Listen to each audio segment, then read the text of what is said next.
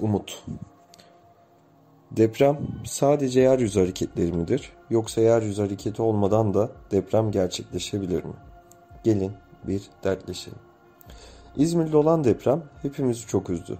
Orada verilen mücadele ve yapılan küçük dokunuşlar ise hepimizin içinde zaman zaman küçük de olsa umutlar yeşertti. Umut. İnsan evladının içini her zaman kıpır kıpır eden bir duygu. Hepimizin bazı şeylere karşı olan umudu hep devam ediyor. Bazen de umudumuzu tükettiğimiz zamanlar oluyor.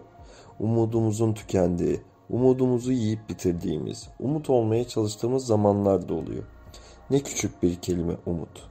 Aynı zamanda da ne kadar büyük bir kelime umut. Başımıza gelen her ne varsa içinde hep bir umut vardır. Benim umudum hiç tükenmedi. Evet bazen sekteye uğradı. Evet bazen çok darbe aldı ama insanlığa karşı olan umudum hiç tükenmedi. Her ne kadar insanlık değerler anlamında ne kadar büyük depremler yaşasa da umudum hiç tükenmedi. Bana masal anlatma filminde denk gelmiştim ve çok etkilenmiştim bu sözden. Bana bak delikanlı. Nefes alabiliyorsan hala bir umut var demektir. Nefes alabiliyorsak hala bir umut var demektir. Duyduğumuz, gördüğümüz ne kadar çok düzenbazlık, yalan dolan, ihanet, hırsızlık olsa da hala bir umut var. Evet, her iki anlamda da depremler hepimizi çok etkiliyor. Hem yeryüzü hareketlerinin meydana getirdiği deprem hem de insanlığın yaşadığı depremler.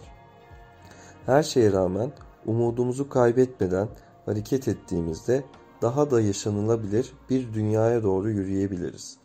Zafer abim söylemişti bir keresinde konuştuğumuzda. Ona da dedesi söylemiş. İyi insanlar kazanmaz. Kaybedeceklerini bile bile iyilik yaparlar. Hep diyoruz ya, kimseye zararım olmadığı halde neden benim başıma geliyor bunlar diye. Boş verelim ya.